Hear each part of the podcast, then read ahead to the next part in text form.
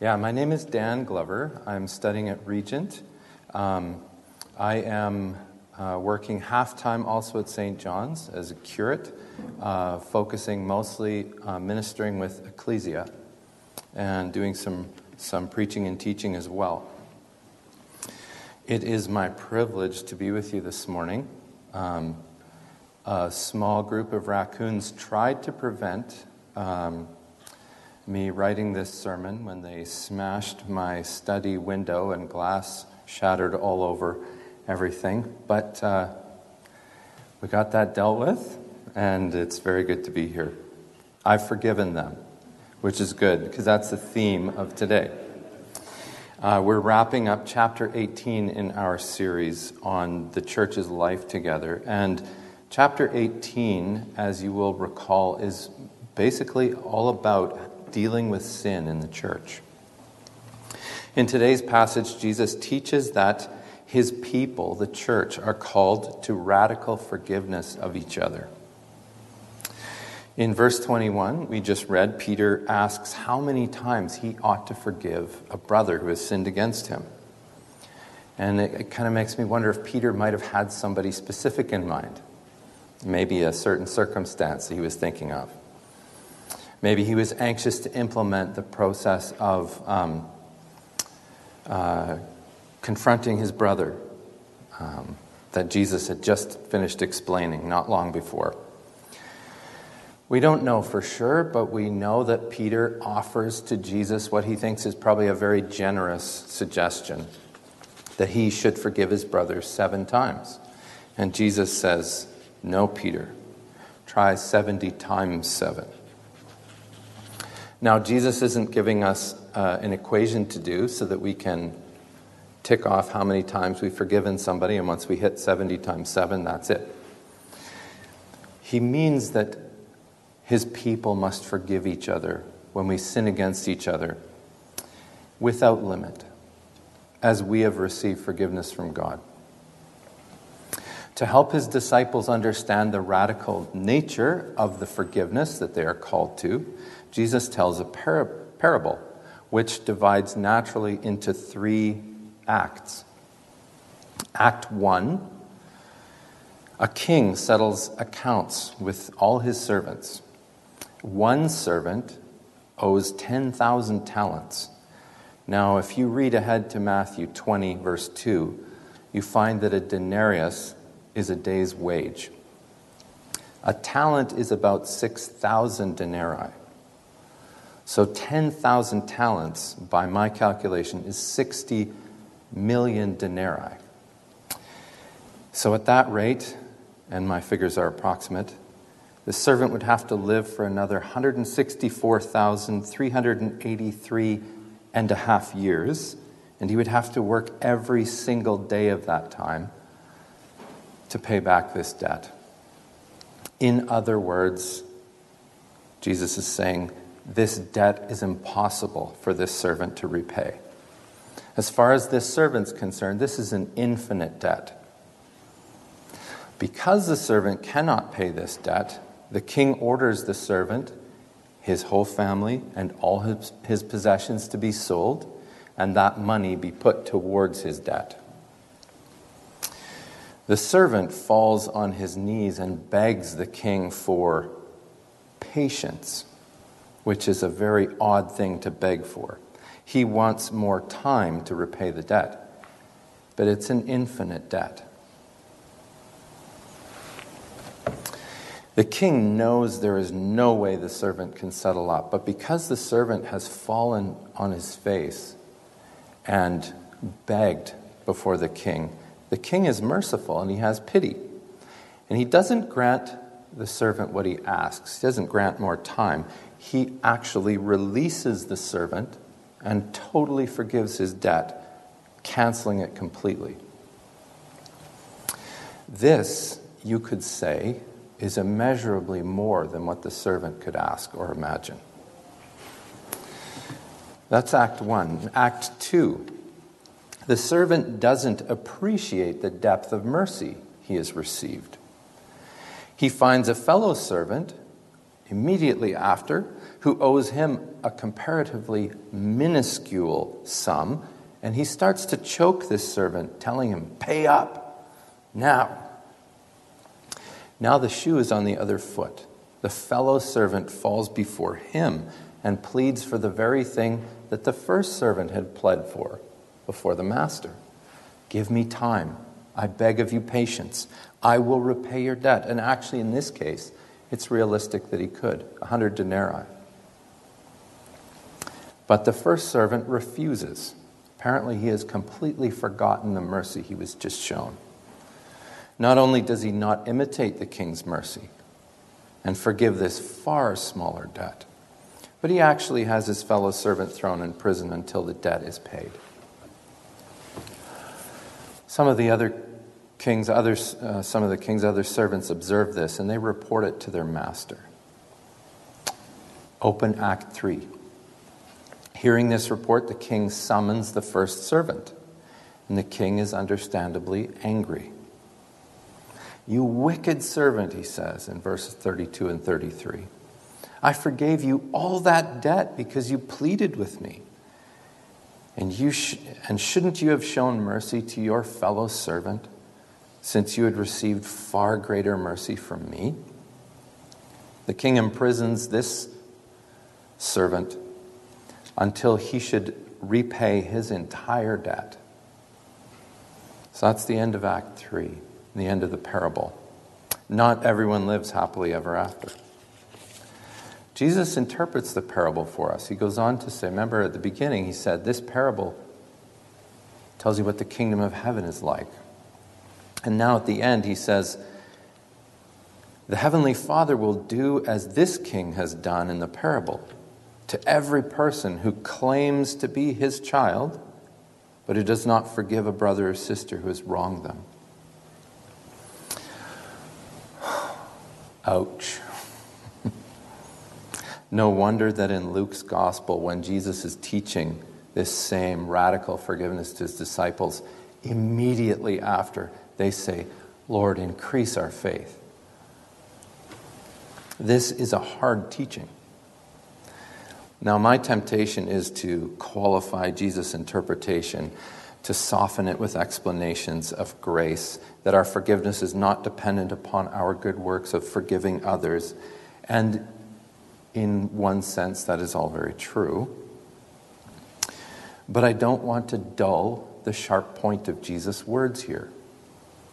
Scripture tells us repeatedly that true faith in Jesus will produce fruit that looks like Jesus. Remember, as Christ's disciples, we're called to deny ourselves to take up our cross and follow Jesus. This is what he is demanding when he calls us to forgive 70 times, seven times. This is the kind of fruit that can only be borne by branches that remain firmly in Christ. Now, like this parable, the Christian life is a three act play. Act one is when we hear the gospel of Christ's death and resurrection and his reign, and we realize our debt of sin before God. When we first hear that, we might be tempted to plead for leniency or to try and negotiate with God for easier terms, or we might imagine that we can work off this debt of sin that we owe against God. But it's a debt we can never repay. In fact, it must be paid, but we can't. So it must be paid by another. Jesus pays our debt. He credits his own righteousness to our account, and he takes upon himself our debt of sin, nailing it to the cross. It is on this basis that we are forgiven by God. Now, sometimes we think, okay, there we've, we've got Christ's death and resurrection and our conversion, and that's the end of the story. that's only the end of Act 1. Act 3 is coming. That's where Christ will come again to judge the living and the dead. He will demand an account from us. Excuse me.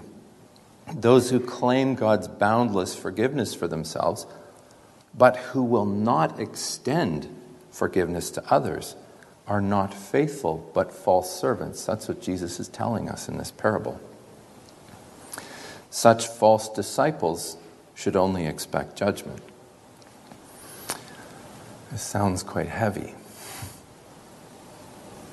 But if we hear only the condemnation in this passage at the end, we're missing the whole point. Jesus is that king. And when a debtor falls on their knees before him in repentance, he grants forgiveness of sin. Now, we live between Act 1, Jesus' first coming and his death for, for us on the cross and his resurrection, and his ascension to the right hand of the Father. And Act 3, Jesus' second coming, when he will come to judge all people. In other words, we live in Act 2. We've received forgiveness through Christ's blood, and Christ is coming again. Now, nobody wants to identify with the wicked servant in this parable. But actually, that is the character in whose place we stand. We have received immeasurable mercy from God, forgiveness of a debt we could never hope to pay. So, in Act 2, the question for us is will we extend the mercy to others that we ourselves have received? Every time we pray the Lord's Prayer, as we shall, this is what we pray, isn't it? Forgive us our trespasses as we forgive those who trespass against us. Have you ever pondered what if God actually answered that? What if God forgave me to the very extent of the lowest common denominator that I forgive others? What if He forgave me as I forgave the trespasses of others against me. Remember, immediately after the Lord's Prayer, Jesus says, If you forgive others their trespasses, your heavenly Father will also forgive you. But if you do not forgive them, neither will your Father forgive your trespasses. Now, that's not contrary to grace. That's not making repentance, uh, sorry, forgiveness and salvation dependent on some good work. It is simply stating a reality of God's kingdom. Those who have truly received and understand God's gracious forgiveness toward them will be those who forgive others. So, what do we take away from this passage? It's tempting for me, and perhaps it's tempting for you to go away and think, I need to be forgiving more. I need to, I need to be more forgiving. This is something I need to do. But I don't think we should be applying this passage about God's immeasurable grace and mercy by turning forgiveness into a work that we must do simply to avoid judgment. Forgiveness is not an end in and of itself. When God forgives us, it's to renew communion between Him and us. And He calls us to forgive each other so that we would renew communion between the body. This passage reminds us of the immense forgiveness that we've received in Christ. Perhaps we should meditate on Jesus, who, as he was being crucified, asked the Father to forgive those who are doing it. Or on Stephen, the first martyr, who prayed for God to forgive those who were killing him for preaching the gospel. Now, I realize forgiveness is not easy. Some fellow Christians can hurt us very badly in the church. And Jesus is not here just glibly asking us to forgive and forget. And he's not asking us to pretend that nothing bad happened, that we were not hurt. Jesus, of all people, knows how much pain sin causes. As we looked at last week, he prescribes a way to deal with serious unrepentant sin in the church. But forgiving others when they wrong us is to let God be God. And it's to accept that He is the perfect judge, not us, that vengeance is His, it is His to repay. Forgiving others is acknowledging that God will either require payment from them on the day that He comes again to judge, or else, if they've turned to Him in faith, that He has already provided payment for them in His Son's death on the cross. Either way, by our withholding forgiveness, we cannot right someone's wrongs against us. One commentator says, Our Lord does not, from his perspective, our Lord does not allow our sin to become the colored lens through which he views us. Rather, he views us through the lens of the blood of Jesus Christ. God views his children not as eternally stained by sin, but as cleansed by Christ's blood. And this passage is simply telling us that it is through that same lens, the lens of Christ's blood cleansing all sin, that our Heavenly Father wants us to view our brothers and sisters who wrong us. Forgiving those who sin against us is one way of taking up our cross and following Jesus, which he calls his disciples to in the previous chapter. It is a death to self, a demonstration that it is no longer we who live, but Christ who lives in us. Now, we cannot conjure up the inner strength to forgive somebody who has wronged us for the umpteenth time, perhaps maybe for 70 times seven times. It's only possible to forgive genuinely from the heart as Jesus calls us to if it is a work of the Spirit, the one who gives us new hearts. Is Christ living in us, the gracious, forgiving King that allows us to extend that same forgiveness? We're not just imitating him, we're passing on the forgiveness we have received. May God increase our faith to know in our heart the immeasurable mercy and forgiveness we have received. And may God help us to forgive others from the heart. Amen.